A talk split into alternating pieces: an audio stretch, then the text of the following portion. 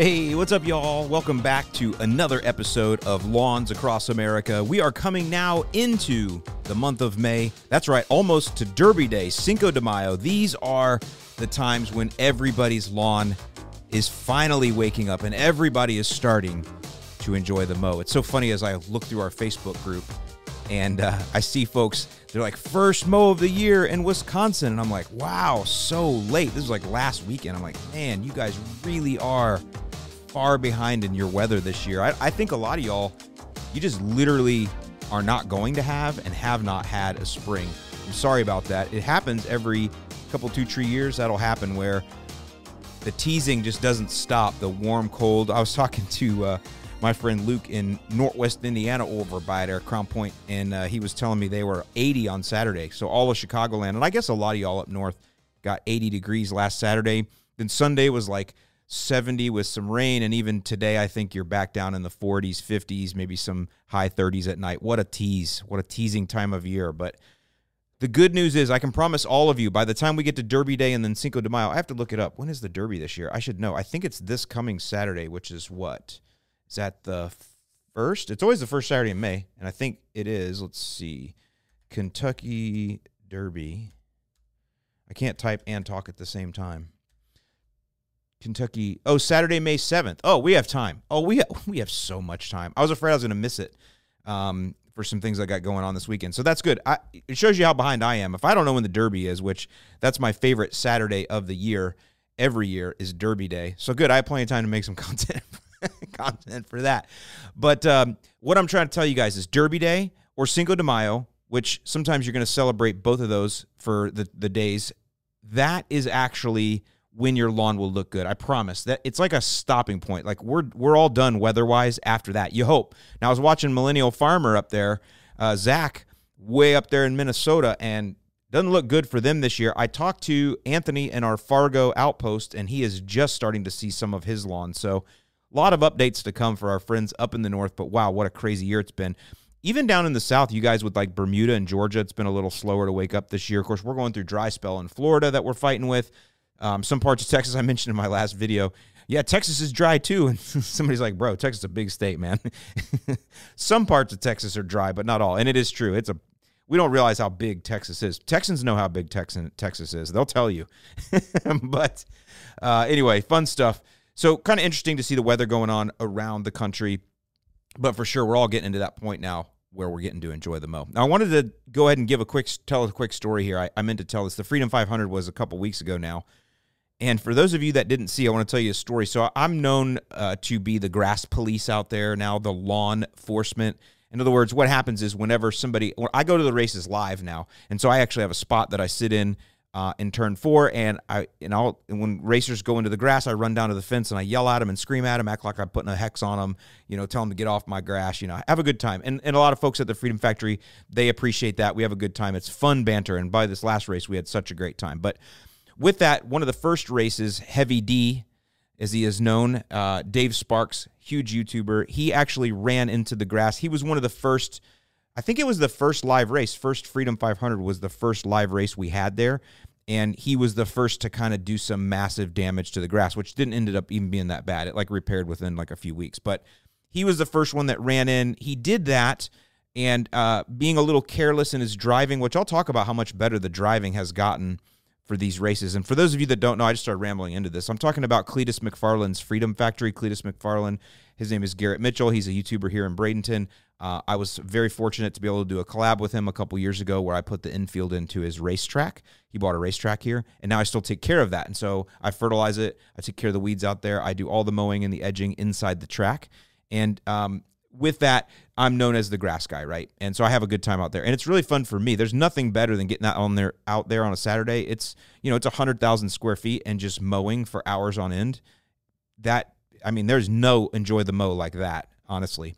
But um, so back to this that first freedom 500 he brings in a lot of celebrity youtubers they do the race it's awesome they race crown vics it's really fun it's what old school saturday night racing used to be when i was a kid just dudes just banging and, and hanging and it was great so anyway heavy d dave sparks he's the first to really do damage to the grass a lot of the fans get on him And uh, it gets to a point where I think it gets carried. Well, I know now it got carried away, and I say not like in a bad way, but to the point where people are going on his Instagram and leaving nasty messages. You killed the grass. You don't care. Blah blah. And again, he was he. It could be said that he was a, he made a careless move to cause this.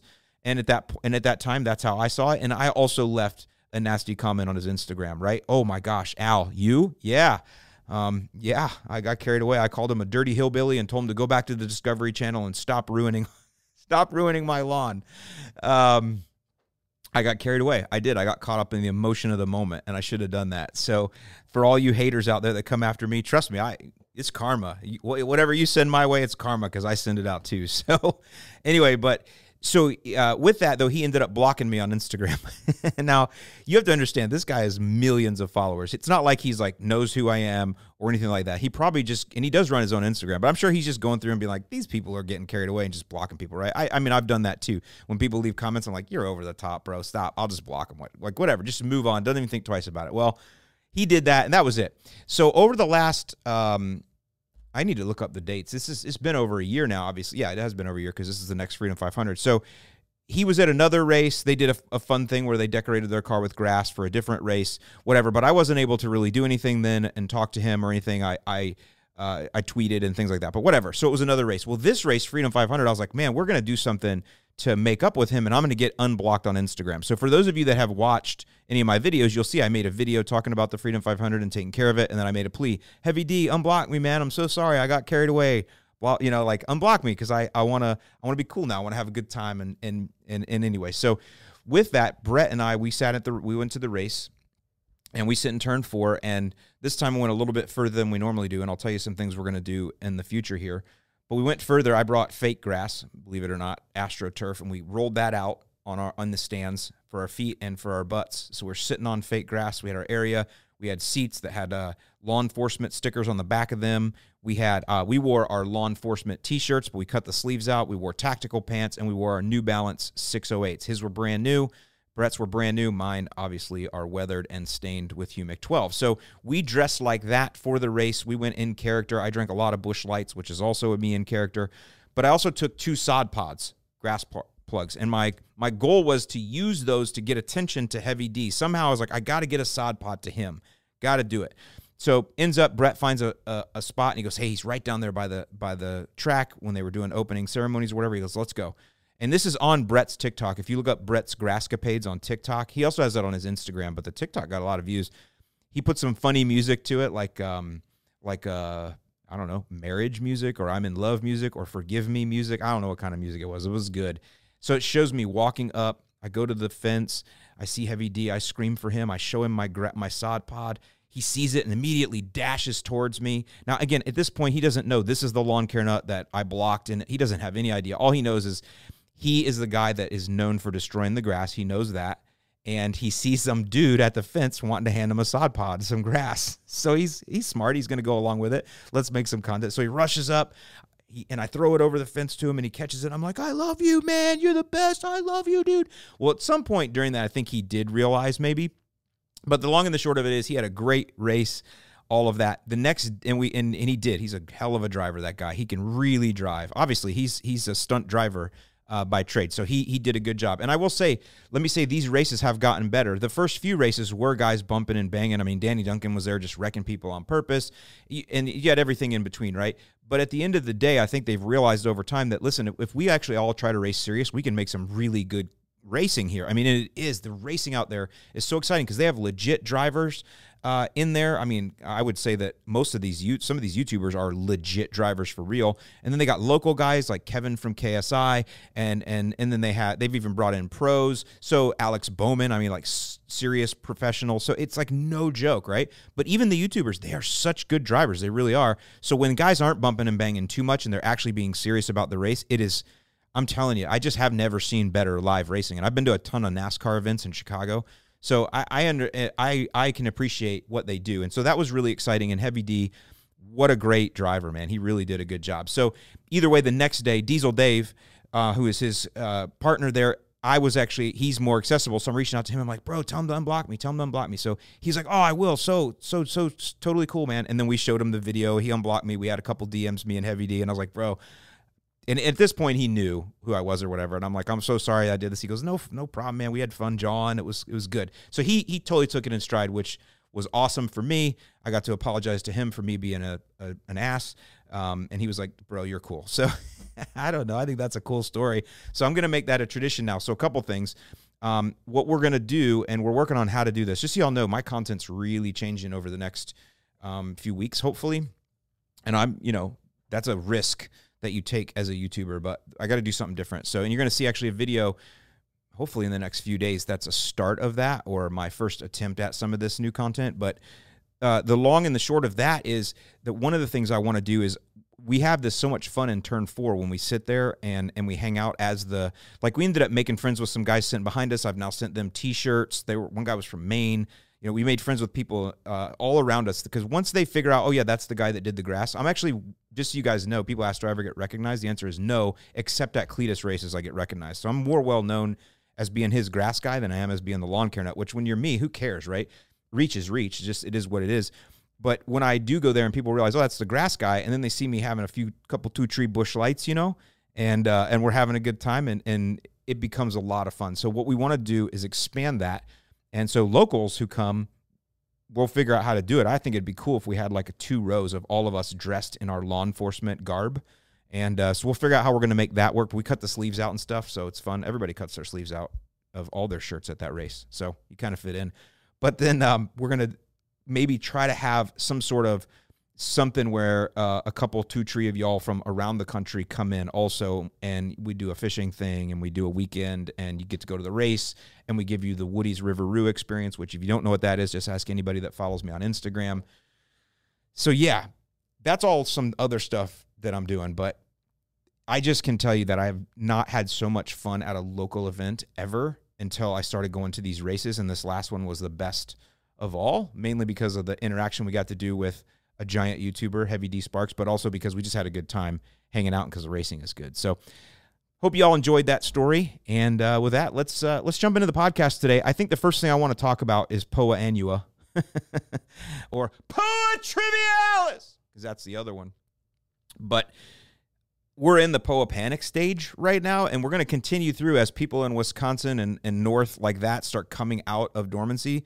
The Poa the Poa uh, panic is going to continue. I saw a fella on on Facebook the other day. Poor guy. I don't think his lawn was more than two thousand square feet, which isn't that big, but he had gone through and he had just areas of just brown where he had spot sprayed glyphosate trying to kill out what he thought was Poa annua, and it might have been. It might have been Poa triv, Poa annua, Poa Poa Poa. I don't freaking know, some sort of Poa, but he killed it with glyphosate. Now his lawn is like brown. I mean, I'm like, oh, it just it pains me because just let me explain something to you about POA.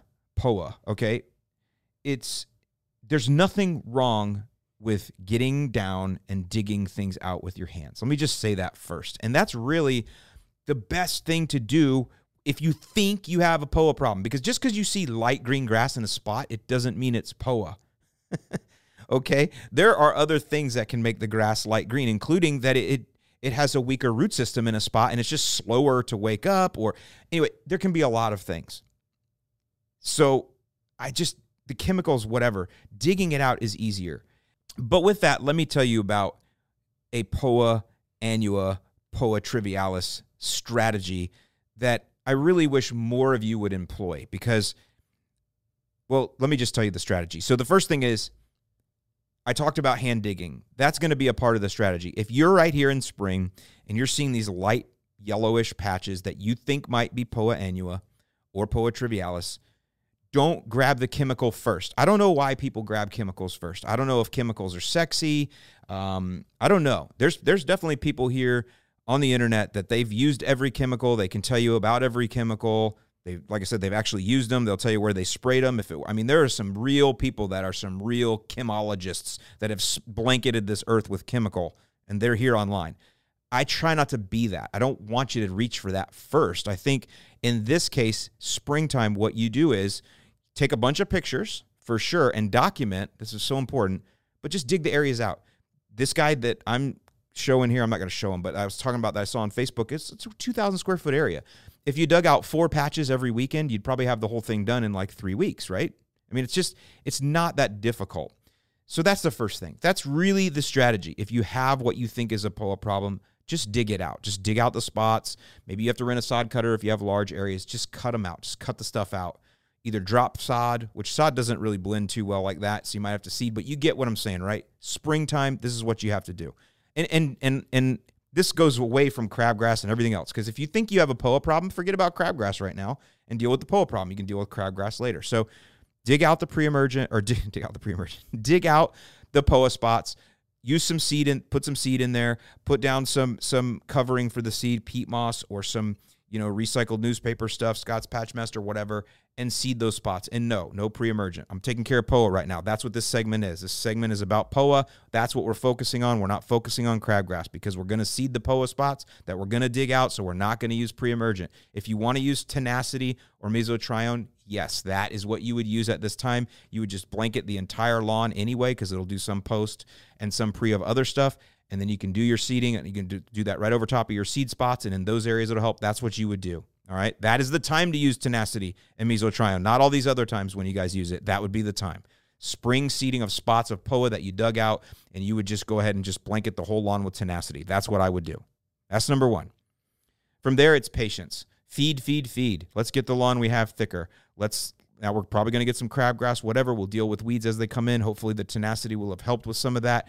But we're going to deal with that, knowing that our focus this year, because the POA bothers me so bad that I have to do this, this is my focus. So I'm feeding the lawn during the summer. I'm doing, I'm still always sticking to the basics. And by the way, with pretty much everything I tell you guys, you always stick with the basics also. It's not an either or that way. And the basics are watering, mowing, and fertilization. Those are the basics, okay?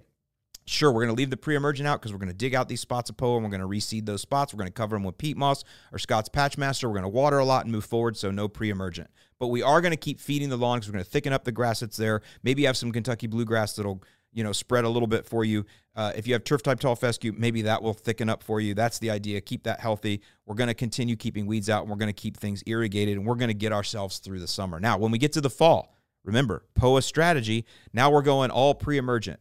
We're going to get our prodiamine down as we're moving out of the summer and into the fall, we're going to get prodiamine down. And we're going to get that down as the soil temperatures fall to 70. One application to start. Bam. You'll see that that's going to change. You're not going to be able to fall seed now. But remember, our problem is POA. So you're going to have to leave seeding aside too. Sticking to the basics, still watering, still mowing, still fertilizing, no seed. I'm going pre emergent because I don't want that POA in there. Don't care if it was POA Triv or if it was POA Annua. I don't care. I just hand dug stuff. So what? It's all gone now, right? Because I dug it all out. So the only thing that's left is some seeds in the ground. They'll germinate in the fall, so I'm going to put that pre-emergent down. Three months after that, if you still have soil temperatures that are above 50, another application. You could use dithiopyr or prodiamine in the fall time, um, but because you're following this strategy, you'll have plenty of prodiamine left because prodiamine has a yearly max. But you're following this strategy, so you'll have plenty left. But you could use either one and we're going to prevent as much as we can of that POA.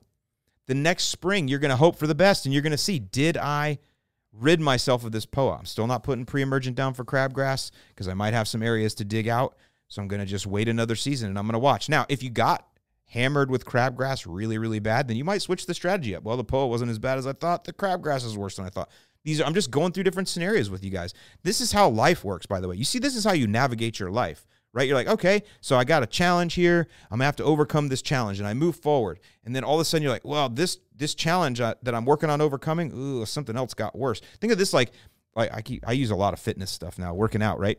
I, I recently started uh, working out and I developed a problem in my elbow, bursitis, right? And so I was like, man, this is terrible. I had a problem. I was fat and I was getting, I was, I, I was getting winded when I would try to do small things. I could feel myself like I could feel my physical not fitness, just my physical overall being just sinking. I was like, wow, like my own mortality came to me. I was like, I got to get fit. So I started getting fit, right? Start feeling better. Like, all right, I'm making progress on this problem of me being a slob that's, you know, whatever, let himself go. Man, I feel so much better. But now all of a sudden a new problem has cropped up and it's this bursitis in my elbow, which is more annoying than it is hurtful. Uh, and I don't like the way it looks. But so you see, but, but what am I doing? So now I'm addressing the bursitis and and I've changed my workouts a little bit. Do a little bit more, a few more leg days, a lot more cardio, a little bit less things that are working on the elbow, so I can get that cared for, and then I'm going to go back. Do you see how that works? And this is the lawn. But none of this is me expecting to be Arnold Schwarzenegger tomorrow. I know that it would take a long time to get there if that's what I ended up wanting to be.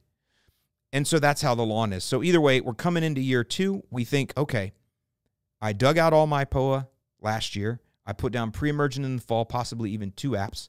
As the spring comes out, so now you're into 2023 now, I'm going to watch. And if I don't see as many light green spots, then I know that I did a good job. If I see more or many, I'm going to go right back to it. I'm going to hand dig.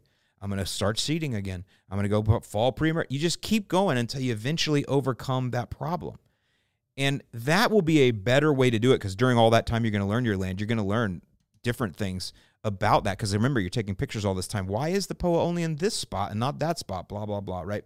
There's so many things that you will learn during that but you also don't have to just reach for the glyphosate right out the gate. Kind of rhymes. So i think that would be the strategy that i would undertake. And the other thing i want to say too with the poa is I actually don't know if it's as bad of a problem for everybody as they think. I think it's one of those things where a lot of y'all don't notice that you even have a POA problem until somebody in a Facebook group shows you that you do. I also think about this this way. If you think about somebody that your mate, like your girlfriend, your boyfriend, you don't notice their flaws. Even sometimes you like their flaws, right? But then somebody else that's too blunt or or doesn't care will point out their flaws and all of a sudden you're like, "Oh yeah. God, I never noticed that." Right? I think that's that way about the lawn. I had somebody say that to me once. It was a few years ago. I had a an, uh, picture of my turf type tall fescue lawn back in Indiana, and there was one light green spot that I never knew was there. And I put up a picture, and somebody made a comment. Yeah, look at the poa in your lawn there. Rah! You know, they had to try to tear me down, which is always fun. But I never even noticed it until then. I was like, huh, but I already moved out, so it didn't matter. I was already in Florida. I was like, huh, I never even noticed that in there. That's crazy. Why? Because you just you look at the good. I I tend to look at the good parts of my lawn and not the bad parts. And I I think you all should do that too. Why only look at the bad stuff? Oh, well, this poa. Ah, yeah, but what about the other eighty percent of your lawn that looks freaking gorgeous? Like focus on that, you know. So, all right, a little bit of ramble there today, but I just I feel like I wanted to address that because I think people just get a little crazy over that sometimes, and I just want to make sure that you're not just always reaching for the chemical first. That sometimes you get down and dig in your dirt.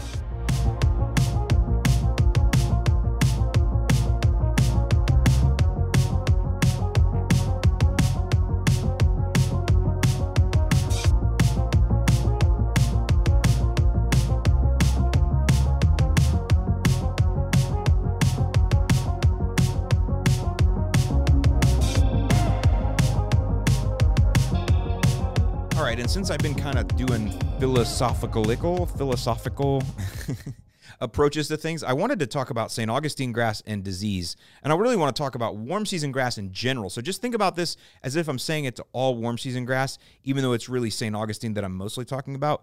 And that is this. If you have warm season turf, I'm talking Zoysia, Bermuda, St. Augustine, to an extent, Centipede and Bahia, even though, oh, I'm sorry, Bahia grass even though those are a little bit slower, they'll do the same thing. But for sure, the aggressive Zoysia, the aggressive, super aggressive Bermuda, and super aggressive St. Augustine grass, I want you guys to have a lot more confidence in their ability to regenerate than you do.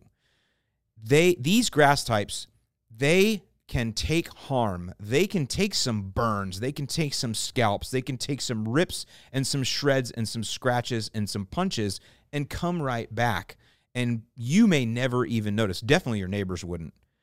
And that goes when I talk about St. Augustine grass, we get a lot of fungus problems. We just do. It's just the nature. Just think about how St. Augustine grass grows. These stolons are long, they're aggressive, they're all pushing up grass blades. They're literally fighting each other.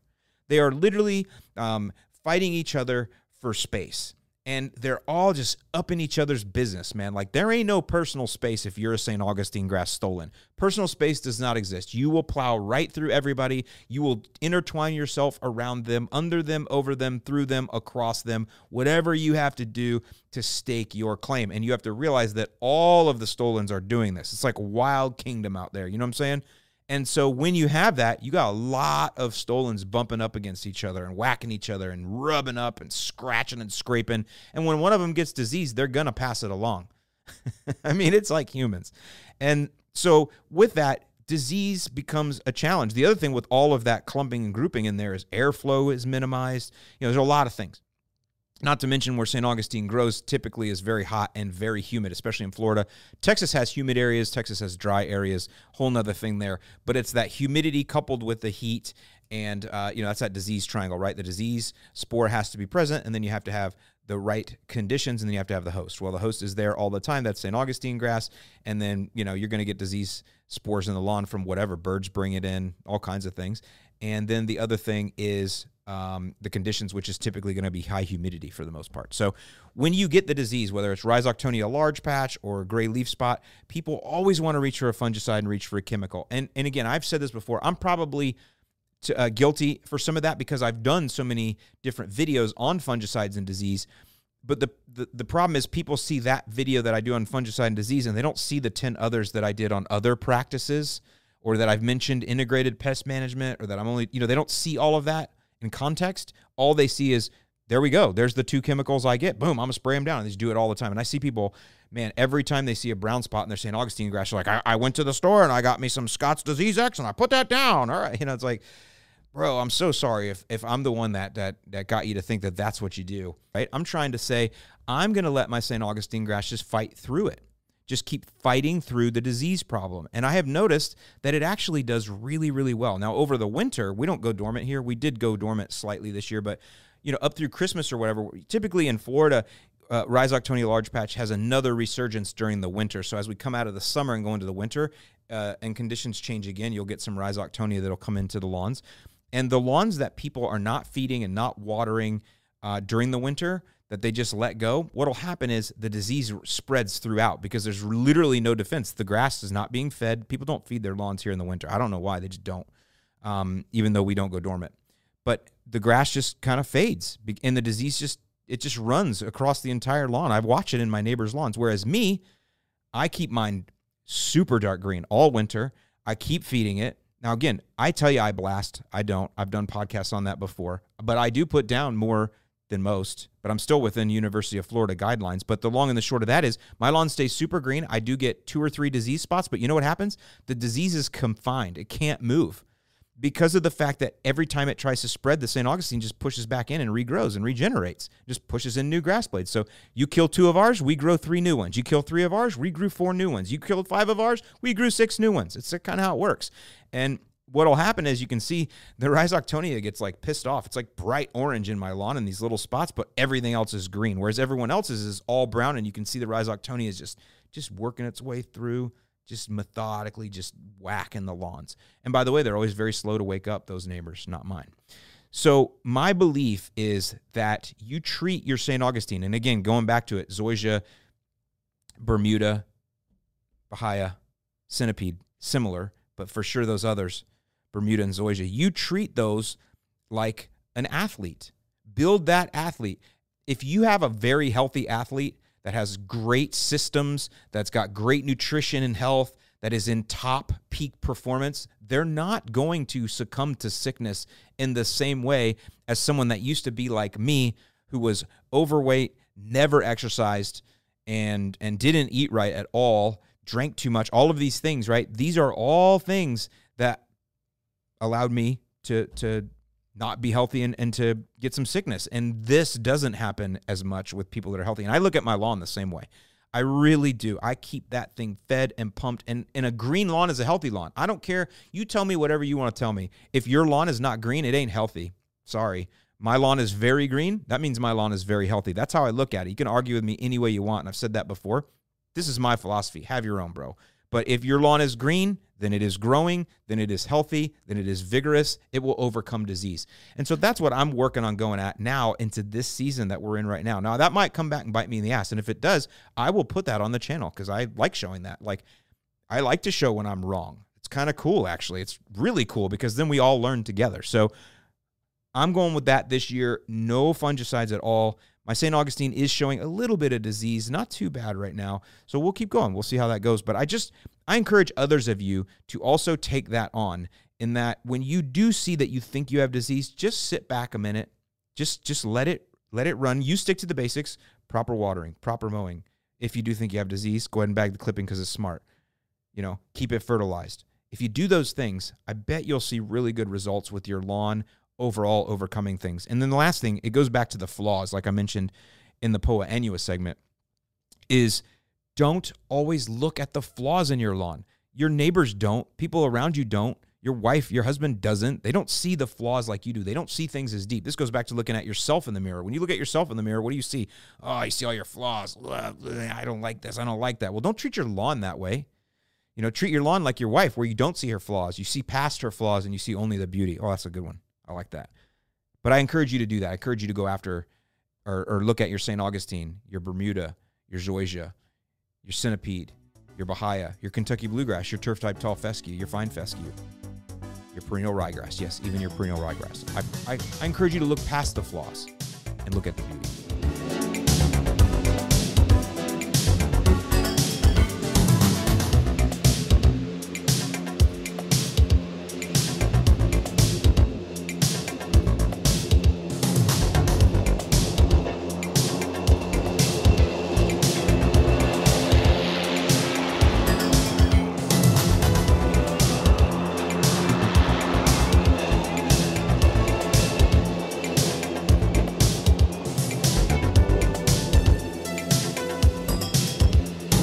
Right, y'all. So another concept I wanted to cover now that we're coming into spring, which most of y'all across the north, you're not really getting a spring. You're going to be right into summer. But what's going to happen is you're starting to get a big blast of weeds growing in your lawn. And for sure, you guys in the south, same thing. And one of the questions that's coming in a lot that I'm seeing is people are showing pictures of their lawn and they're saying, look, I got all these weeds and I got some grass here and you know, should I do one thing first or the other thing first? You know, what is the strategy? And again, this is coming into things a little bit later. It's a lot easier when I'm talking to folks and they're coming into the strategy here and it's like early March. I'm like, well, fine, let's just get down pre emergent first. Let's work on some fertilizer. We don't have to deal with weeds, right? So you can singularly focus. But when you get to this time of year, it seems like there's a lot of things and people feel overwhelmed.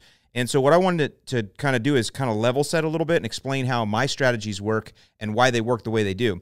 And the first thing is those strategies are always based on sticking to the fundamentals. And so the fundamentals being mowing, watering, and fertilizing. Mowing, follow the one third rule, don't cut things off at the knees. Watering, it requires a lot of water to keep a lawn healthy. It requires a lot of water to keep all living things healthy and then fertilizing. Got to keep that thing fed. So, mowing, watering, and fertilizing, always stick to those basics because what those basics are going to do is thicken up the grass you have. Even if you think the grass you have is garbage, I don't like it, it's thin, it's unhealthy, it's sick, I don't it doesn't matter.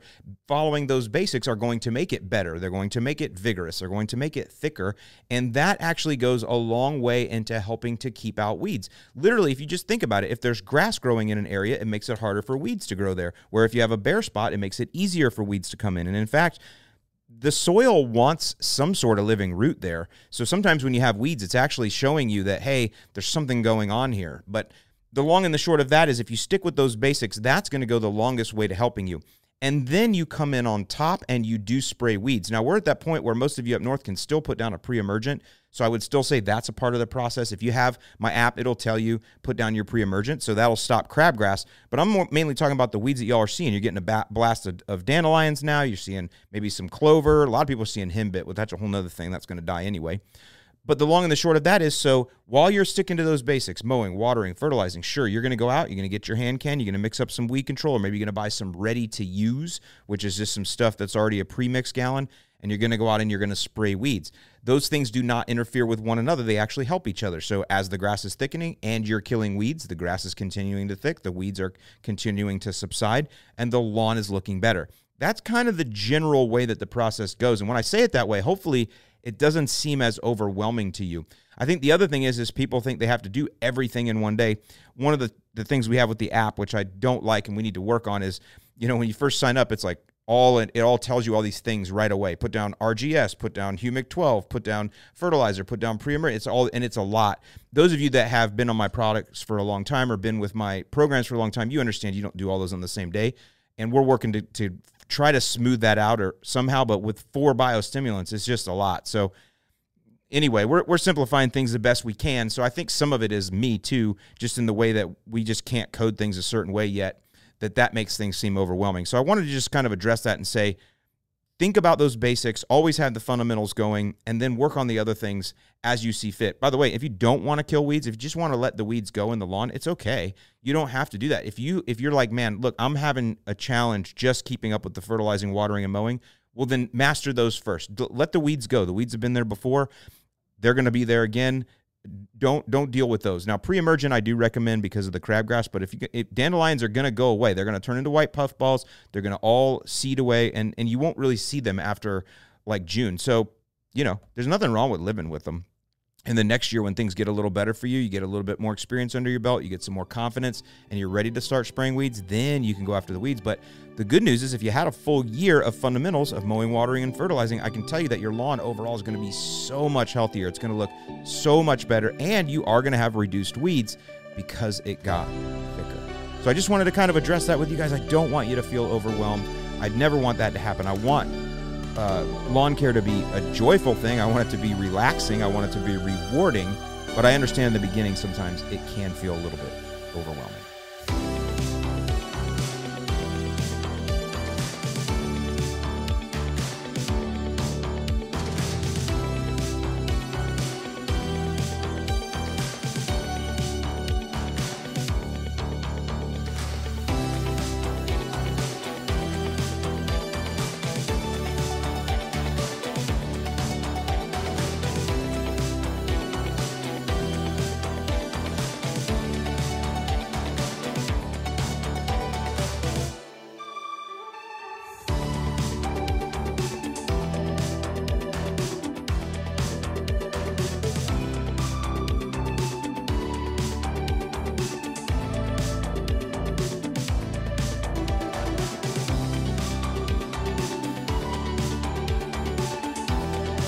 Right, this next segment is going to be fun. I actually had a fellow YouTuber, fellow influencer, Kyle from Lake House Lawns, come in town. This has been a few weeks ago now, and uh, hang out with me and Brett for a day. We went out and went fishing, had a good time there. And uh, while he was here, I had him come on the podcast because I'm always interested in hearing about you know folks and what do you do and what makes you tick and where do you come from and all that. And man, I tell you what, Kyle is. Well, he's a salt of the earth Chicagoan. If if I was to tell you why I love Chicago people, this dude is it, man. Just down to earth, super good people, family man. Um, just you'll see when you when you hear uh, the way he talks about some of the way he approaches things and philosophy in his job. I think it'll be. I think it'll be something that you guys will get a lot from. So with that, let's get into my interview that I had with Kyle from Lake House Lawns. I think we're good. I saw there's an ace right down the road. I was I thought that was Yeah. like a Midwest thing. I didn't realize that's a No, it's everywhere. yeah, Do you not get out of the Midwest very often? Not often. no. All right, so let's talk about that. So I have Kyle Coburn here, and Kyle is with Lake House Lawn Care, Lake House Lawns on YouTube. Tell us about Lake House Lawn Care, just real quick, and then we're going to get into some other stuff. Well, I try to put a video out every couple weeks. I'm not a lawn care specialist by any means, but I enjoy making content. It's basically my channel is all the stuff I wish I had known when I first started in the lawn. So it's kind of aimed toward the amateurs going out in the weekend who don't necessarily put tons of time into it, but just ways that people can save time, save money, and just figure out the little things I wish I had known.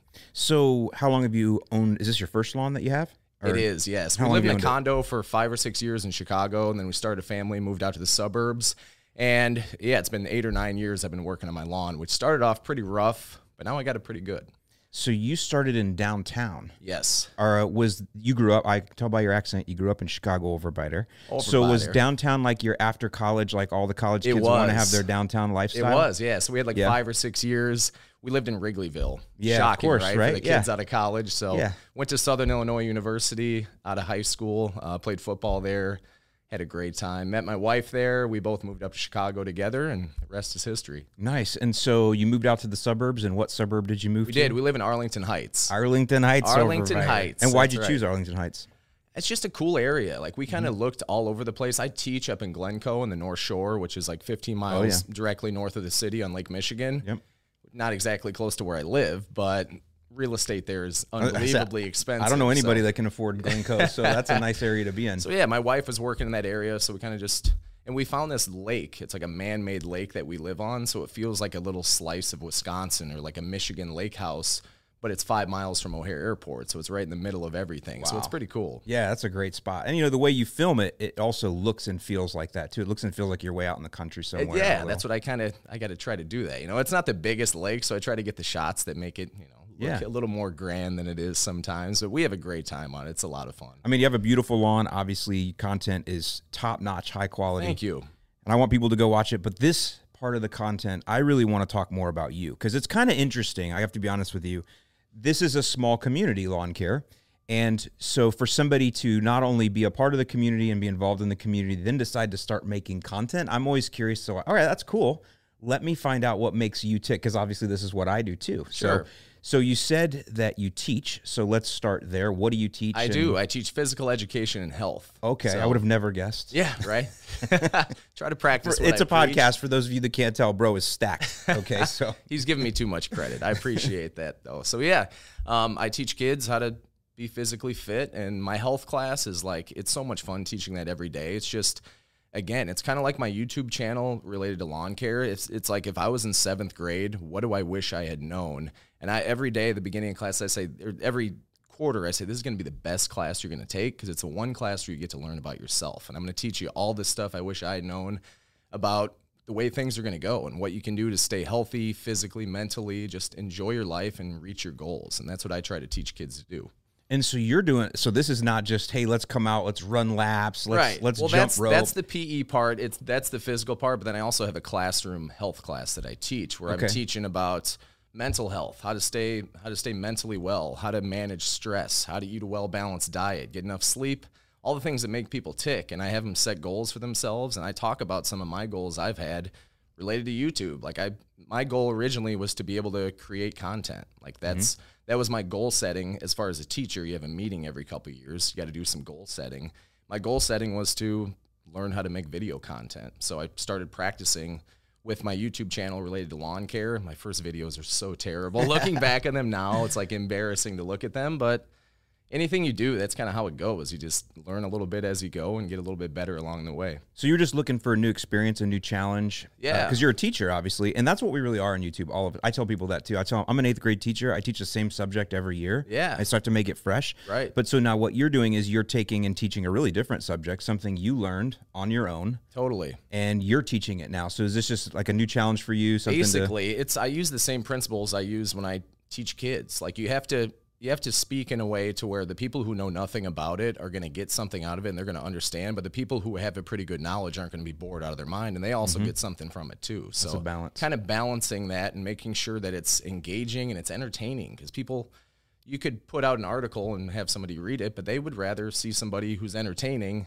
Mm-hmm. give the information to them and see something that's intriguing and something that's exciting so Yeah. that's kind of how I try to run my channel. I like that. Do your uh, students know about your channel? They do. They, What do they think? They think it's hilarious because they'll be like, "Oh, you make what kind of videos do you make?" I'm like, "I make lawn care videos." Like what? Yeah, they don't all get it, have right? they all have people who do all that for them at their houses, Right. So they'll be like, "All right, let me look up your channel." Like he's got eleven thousand subscribers. He's got a video with 1.2 million views. Like what the? They, so you get cred like automatically. You yes. should- You should, wear a, a, t- a shirt with a like a blue check mark verified. right? Exactly. See what they do? yes, they think that's pretty cool. Because do, like, right? I don't I don't talk myself up to them, but they'll they'll look it up and then they're like, oh my god, he actually has some people who are interested in what he's talking about. Well, So, that's kind of a way of connecting, right? It is. And then, and I always, so I, I do that too. I'll throw that kind of stuff out because it's a way of telling folks, look, we can connect. You just have to understand where we're connected at. And look, I did something that you actually have respect for. totally, Yeah. absolutely. That's pretty cool. So, Thank you. have you uh, got plans? Like, what are your future plans? Like, where are you going to go with this thing now? Because you're showing growth. So it's like i said, you're you're seeing now that you can have some success. You're seeing what it can do. You're getting Yeah. a taste of that. You're getting some some tool companies reaching out and such as we talked about, which is Right. awesome. Thank you. So, where are you going to go? honestly, like I don't have a grand scheme plan of where I'm trying to get to with it. Like every week when I go make a video, like I was telling Brett a little bit ago, I just go out and I think if I was somebody in my area at that time of year, what would I be looking to do and what can I do to help people out with that process to save time and save money and know exactly what they should be doing at that time. Mm-hmm. So my content's not always perfect for everybody, like anybody. Like there's going to be people asking questions from the south or from a different part of the country where what I'm talking about maybe doesn't apply to them, but just generally what can I do to help people out and mm-hmm. show them what I'm doing and then just showing off the results I get. I think that's the best thing you can do as a YouTuber is just be like, hey, I can talk all day, but here's the end product. So when you can show them the end product that you get and Right. what you do to get there, it's it's a recipe for success. It's as real as it gets. It's what really makes YouTube so different from every other content. You Yeah. know, like I watch a lot of HGTV stuff and was inspired by that For when I was younger. But you know it's all scripted. yeah, Whereas exactly. There's something about the selfie stick, and I don't know what you you shoot probably shoot with like a really big DSLR and all that, don't Well, you? I've got like a Canon M50, so I'm on the. Is that a good one? I don't It's all right. It's Is it? It's I really it's, don't know. It's not like a real expensive camera. And I usually shoot in a tripod. I just set it up. So Oh, I'm- you do? I, I don't shoot handheld a whole lot. Okay. But when I do, like I, I'll usually just use my phone for that, which Yeah. you get crappy audio from that. But whatever. Well, People as I appreciate that sometimes. That's exactly what I was getting at. There's Yeah. something about people appreciating that's that's a dude in his yard and they know that you edit it. They know you picked that tripod up and moved it to the new angle. Yeah. There's a certain amount of our audience that they appreciate that sure. effort and they'll acknowledge that and that's those are cool. Those those are good to see. Absolutely. Like I've shot national TV commercials before because I work as a model and an actor. I don't know if I've told you that. Yeah, before, let's uh, let's talk a little bit about that too. Okay, right? so like I was in a national TV commercial for Sears. It was like a Labor Day mattress sale they had. well, you did so good for them. They're out of business Right, now. exactly. Great job. I said. So they actually, I never ended up getting paid for that because they went bankrupt. So this, like, this my best job I had as a model or actor or whatever, and I'm excited about it. And it's playing nationally. People are calling me and texting me. I just saw some guy on TV that looks just like you. I was like, that that was me. So never ended up getting paid by that. But just back to your point, the production. Like, there's so many people involved in this, and there's professional lights and cameras, and everything is mm-hmm. scripted and you'd shoot all day for a 15 second spot. So it's like to see that side of things. And then I think people appreciate all the work that goes into what we do because we're the producer, we're the director, we're All the of it. writer, we're the on screen talent. Like it's, there's a lot of work that goes into all of this, which a lot of people maybe don't realize to make a five minute video takes you six or seven, 10, 20 hours, depending on how much effort you're going to put into it. Well, and at the higher quality that you do, I understand what has to. That's why I don't have that. I understand what goes into yours, and that's so that goes back to why I wonder. You're you're doing all you're making all that effort. You're putting in a lot of literal work to make those videos. So that's why I always wonder what would make someone do that. What would motivate you to that? So I understand you're a teacher. I get it. I I see more though. I I see that you want to actually help people in general, and you've seen that lawn care can actually improve. You talked about mental health. I think it can give you confidence that you maybe never had. What are some other things that you see lawn care does that cross over that just way? that physical activity you get Right. and just the satisfaction you get at the end of the day sitting down after I've done all this work and I'm with my family and the kids are playing in the backyard and just looking around at everything it's like it's what I always wished I had when I was a kid and to see that kind of come to fruition later on in life it's pretty cool my I'm somebody who yeah, Yeah. exactly I'm somebody who if I'm going to focus on something or whatever it is I'm focused on at that time, I'm going to try to be the absolute best I can. Like I don't go halfway on anything. So if I set a goal, I'm going to do my best to get there and sometimes even exceed hopefully what my goal was originally and that's kind of what's happened with my channel. I never really had this oh I want to become a lawn care YouTuber and I want people to watch my videos, I want this many subscribers whatever, but every week I'm just learning new things and trying to make my videos better and better and see where it goes. That's awesome. I love seeing that. Now I want to talk a little bit more about the modeling thing because that's cool because I can see that. It's you know? interesting. It's something that my students see that too, and they always have tons of questions. And that's another thing is I teach about like body image and eating disorders, and I relate that to um, the media and just the Mm. messages kids get from the media. And I'll show different advertisements and be like, "What do you? What's the message being given here?" And I show a couple, and then the third one, I'm in, and they're like, "Is that you in this advertisement?" So just showing them like people get this perception the way they should feel about themselves based off standards from the media and just and then I'll show them the behind the scenes. I'm like, all this stuff is fake. Like it's not even a real house we're shooting Yeah. in. There's lights, like Well, and the lighting itself can really and accentuate. the you know, camera that costs $150,000 and Mm-hmm. yeah, so what kind of stuff do you mostly do? So basically anything that shoots around Chicago or the Wisconsin area. So like I originally started with Jockey. I was an underwear model for Jockey. So Okay. if you, if you bought a pair of Jockey underwear, it's usually cut down from like the neck down. Uh-huh. I was the guy on the packaging for Jockey. So Well, I did that there in we my go. 20s. All right. And then it was like the day I hit 30, it's been all dadvertising. So like everything I do now, I play the dad.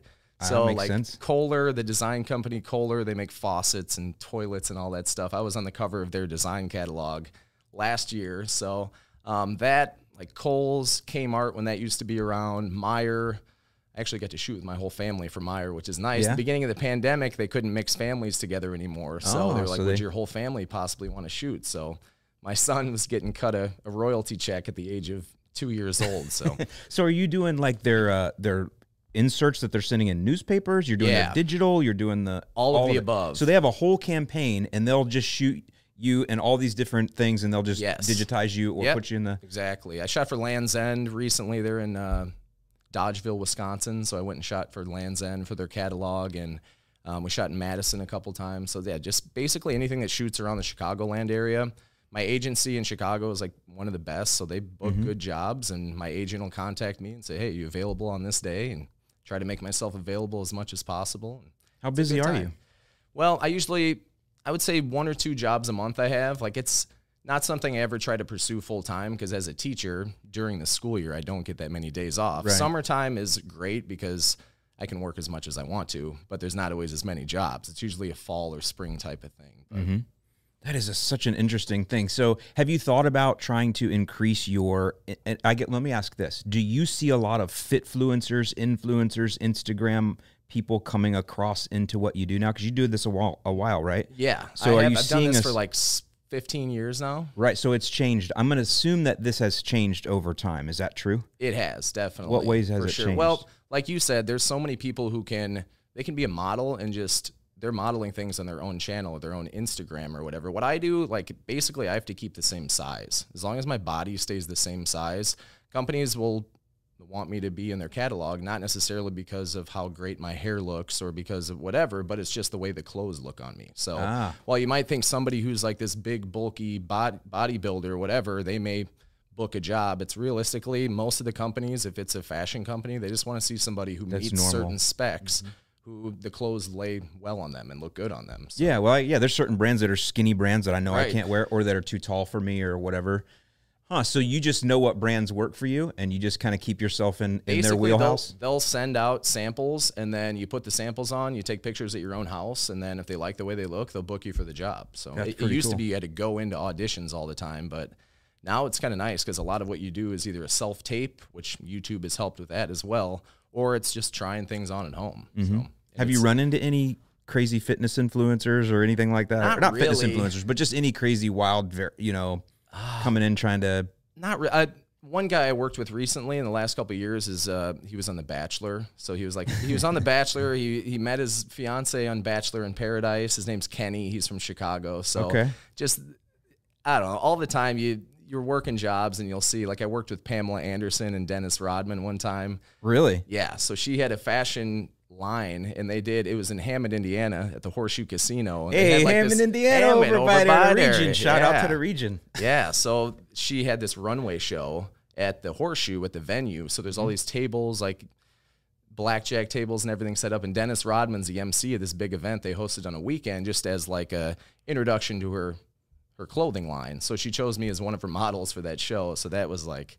It, you never know what you're gonna get. You That know? is I could be working with VTech toys and working with a two year old kid or doing that, or it could be I'm in a speedo on stage with Pamela Anderson. There you so you you really back never know forth. what you're gonna get. Guys, maybe do some grilling on the weekends. You- You do have that whole, what'd you call it? Dadvertising? Advertising. I, I coined that term myself. Yeah, I- I like that one, Thank man. you. Appreciate that. So a couple more things because you are very well connected in Chicago. I'm finding. So tell me some famous people in Chicago that you know because I you already said that your uncle is Jobo. Yes. So my uncle. What is he doing now? Well, so for people that don't know, this dude is like the voice of of Chicago radio to so many people that lived there. I lived in Chicagoland from 97 to 2012 and he was in the earlier parts of that. So tell me about right. your uncle So is. So yeah. So my uncle is Jobo from Eddie and Jobo on B96 in Chicago, and anybody basically from the age of like 20 to 60, if you say, "Hey, do you know who Eddie and Jobo are?" They're like, "Yeah, I used to listen to them all the time." That's what everybody always says. So. Jobo's my dad's brother, so he's my uncle. He doesn't have any kids of his own, so my sister and I have always been like his closest family. So Thanksgiving's always at Uncle Jobo's house. And yeah, so he growing up, like he would take us to the B Bash, they would call it, which is Oh, like yeah. the, the concert every summer. So we'd be backstage with all the A-list celebrities like Britney Spears, little and- kids Yeah, exactly. Like it was amazing. So, and we didn't get them the radio station. So for me, I just saw him as my uncle because he we lived like an hour and a half away from Chicago, and he mm-hmm. also has a house there. That's where he's retired now. So. I just see that part of him and he'd be like, "Hey, do you guys want to come into the B Bash?" And I'm thinking I'm in the nosebleeds, and realistically, I'm backstage with Rihanna and Britney Spears and all. It was crazy. That is awesome. So he's retired. Does he do anything anymore? He, He just does. chills. He does some voice work, I and they also did the United Auto Insurance commercials. Oh I don't yeah, know, I don't know if He's- you remember He stayed with them all. Yeah, along. yeah. So United Auto Insurance. Yep. Come on, man. exactly, you got it. Who else? You know any other famous people in Chicago? Well, let's see. I worked with Common. If you know who the rapper Common is, I worked in Sounds events. Yeah, he's a he's a rapper from Chicago. Um, saw Kanye West at a couple events. That Yeah, that's did. Chicago guy. Yeah, Yeah. exactly. So just the modeling scene. Like I'll I'll be working at Nordstrom or something, or I'll be working wherever at a Cartier event, and that's where I saw Common and Kanye West and. In the same room, interacting with those guys, and same way I feel right now, being with Allyn Hane. You know, you Oh, never know who you're going to be with, All or right. what celebrities you're going to meet. All right. Well, I'm, we're, we're going to end it on that. Kyle, it's been fun. Thanks for letting me dig into your life a little bit. my you are pleasure. Thanks for having you me. are such an interesting dude. So, I mean, seriously, I just love meeting people and and just seeing where they come from and what they do. And you have done some really cool stuff. Well, thank you. I appreciate it. Life's, life is your oyster, right? Do how about that? Do what you want to do and set some goals and see where life takes you. And it's taken me here today in Florida. There so. you go. You got a great outlook. Go ahead and give these guys a final little pitch where they can find you, all that kind of stuff. So my channel is called Lake House Lawn Care on YouTube. I'm also on Instagram, and yeah, I try to put out videos every couple weeks, just basic lawn care things. Um, I reel mow my backyard, so I keep my backyard like a fairway, about a half inch, and I also have the front yard, which is more of a traditional two to three inch standard cool season grass. So Yeah. I try to have a fun channel that people enjoy, and I have a lot of fun with it. Awesome. Thanks, man. Good talking Thanks, with you. Allyn. All right. All right, y'all. Thank you so much for watching. I hope you've enjoyed this episode of Lawns Across America. I hope wherever you are, you get to get out this week and enjoy some weeknight lawn work. Enjoy the mow. Get out there in the lawn. Get a little something going. And, you know, I've heard about some people talking about this uh, no mow May or something, let your lawn grow long. I don't, know anything about that. I actually think we should do the opposite of that and we should do mow more May. We should go and mow more in May because it's going to be healthier for our lawns, but it's also going to be healthier for you. I don't know if you know, but mowing burns a lot of calories. So the more you mow, the healthier your lawn and you will grow. So let's do May for mow more May. And if people want to mow less in May and let things grow out for the bees, they can sit up on the porch and plant flowers and bring us iced tea while we're mowing in the heat. With that, I hope you guys have a great rest of your week. And again, I hope you get to enjoy the mow, enjoy some weeknight lawn work. I'll see you in the lawn.